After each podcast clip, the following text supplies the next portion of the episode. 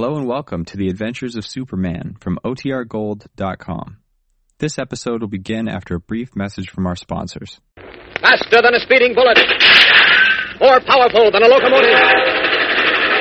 Able to leap tall buildings at a single bound. Look, up in the sky. It's a bird. It's a plane. It's Yes,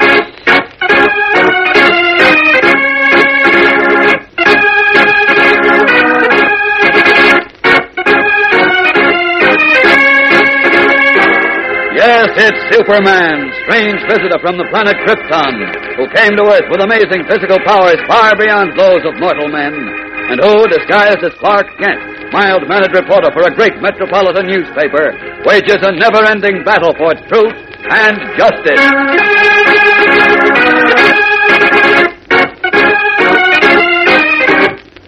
Today, Clark Kent resumes his true identity of Superman in a valiant last-minute effort to stem the onrushing wave of crime threatening to engulf the city of Metropolis, as Lois Lane and young Jimmy Olsen make an astonishing discovery.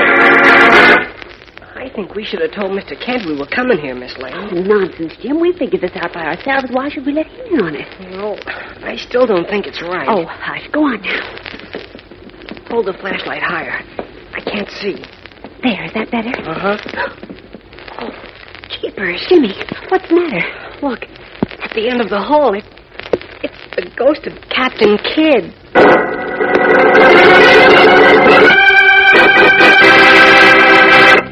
Hey, Rube. Ever hear that gang? It's the shout that goes up in circuses and carnivals whenever there's trouble on the way. Like, for instance, when a fresh guy and a circus fan take a few pokes at each other on the fairway. The manager runs over to break it up. Soon the juggler starts to mix it up with the fresh guy, too. Then, suddenly, the magician spots the fight. He looks around, sees the situation brewing, and then shouts, Hey, Rube! That's all, brother. In a flash, the whole carnival has changed. From every booth and sideshow, the circus folk come on the run. That cry is circus lingo for trouble. Come and help. And to circus people all over America, there's nothing more important than a hey Rube. You see, gang, circus people know what it means to work as a team.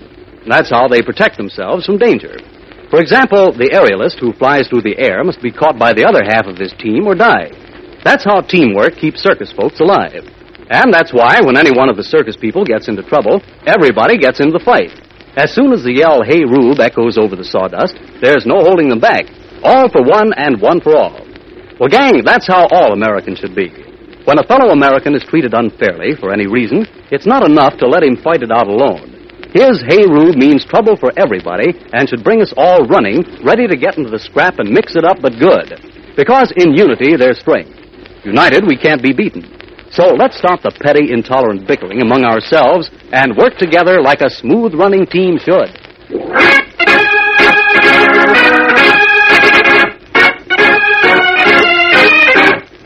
And now, the adventures of Superman. In his office at City Hall, Mayor Perry White is holding an important press conference.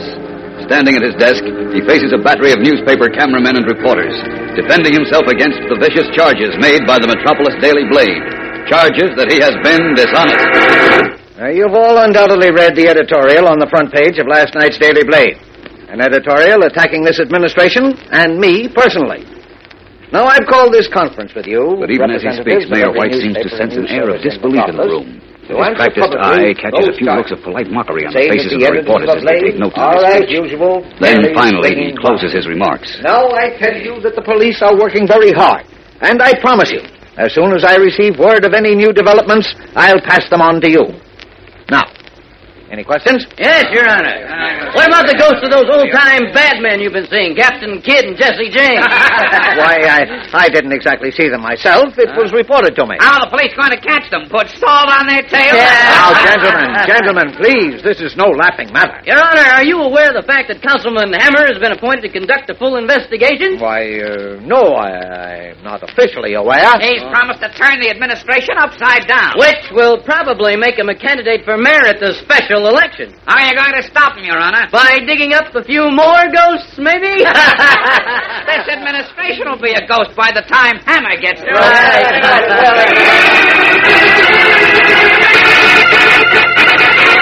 As the reporters hurl derisive questions at him, Perry White tries to answer clearly and logically, but it's hopeless, and he realizes the conference has been a dismal failure.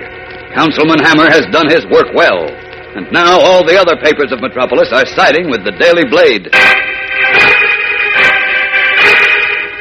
An hour later, he is slumped in his familiar battered chair at his editorial office in the Daily Planet, completely dejected.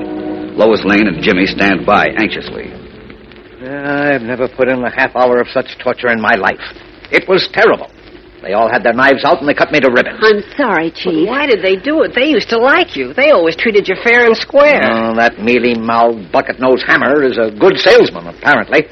He spoke to them before I did and told them everything I was going to say. Only twisted things around to suit his purpose. Who is this man, Hammer, Chief? I haven't heard anything about him before. Well, he was appointed a couple of months ago to fill John Miles's place. Oh. Well, how are you going to fight him? Well, there's only one way I can fight him, Lois. By breaking this up, this ghost brigade. No leads on that yet, Chief? No, Henderson and the police report no progress, but Kent's working on an angle. Clark? Gosh, what's the angle? He angle? found some wax at the Metropolis Bank after it was held up. And he found another piece in the subway traffic control office after the system broke down. What does he expect to prove with pieces of wax? He's way off base. Yeah, that's what I thought. But then we found another piece of wax this morning at the spot where that truck was hijacked last night. No kidding. It was red and shaped like the tip of a feather. And lizards.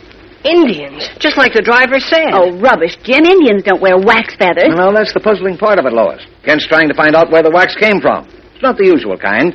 The police laboratory analyzed it and reported that it's the stuff that's used in making life-size figures, like uh, like clothing dummies. Wax figures, hmm? Life-size figures. I wonder. You wonder what? Huh? Oh, nothing, Chief. Nothing. Come on, Jim. Hmm, where to? Don't ask questions. Just come with me. But I- Now, wait a minute. Where do you think you're going? To do Clark Kent's job for him. I know where those pieces of wax come from.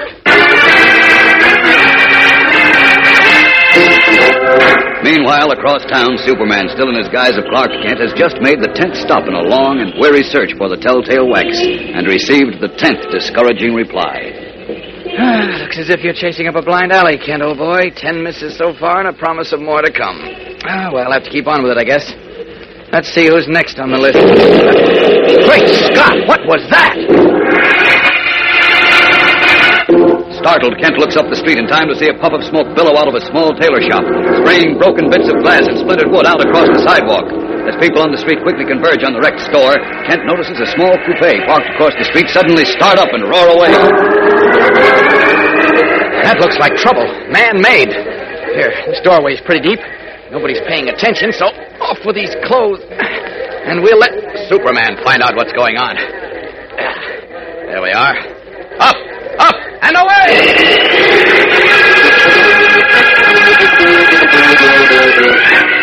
One bound, Superman reaches the middle of the street and, catching a fleeting glimpse of the coupe rounding a turn two blocks away, streaks after it like the wind. But as he rockets past the wrecked tailor shop, he glances inside and, with his X-ray vision, sees something that makes him turn sharply in midair.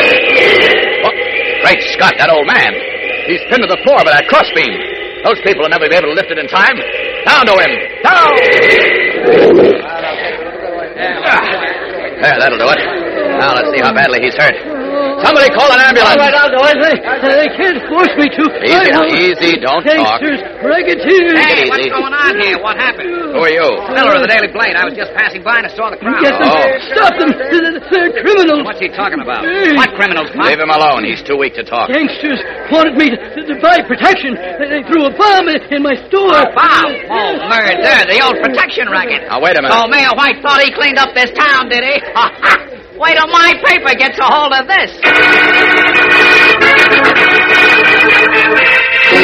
As the Blade reporter hurries out of the bomb-wrecked tailor shop, Superman, holding the elderly tailor gently, feels a cold chill run up and down his spine. This is a damaging blow to Perry White's reputation. So far, his only defense against his critics.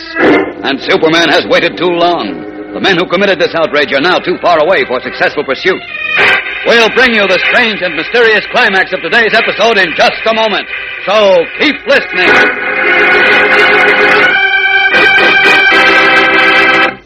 Gang, it was just 173 years ago that Paul Revere made his famous midnight ride to warn the American Minutemen that the British were coming. Well, there was another man like Paul Revere. He was a man named Francis Salvador, and he warned the southern colonists that the Cherokees were coming. It happened on July 1st, 1776. Francis Salvador was on his plantation when the terrible news reached him that the Cherokees had swooped down on the frontier villages and farms. He was determined to get word to the garrison stationed 30 miles away and to warn the isolated colonists. Although he knew that to do this meant riding directly through the Indians' line of march, that didn't stop him. The famous ride of Francis Salvador will always be remembered wherever men of Carolina meet. For by alerting the garrison and the frontiersmen, he saved the colony, but paid the supreme price.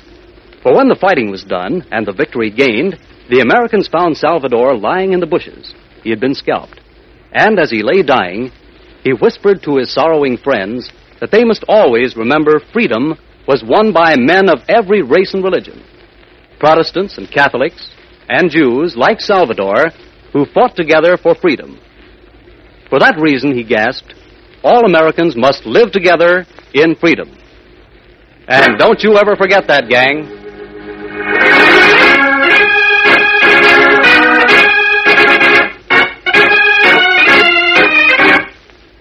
And now, back to the adventures of Superman. Pursuing a lead of her own, Lois Lane, accompanied by Jimmy Olsen, has reached the Metropolis Amusement Park, still closed and boarded up. Finding an open gate, they make their way through the deserted grounds to a flimsy two-story structure with a sign painted across the front of it. A sign that reads Wax Museum. You think this is where those pieces of wax came from, Miss Lane? I wouldn't be one bit surprised, Jim.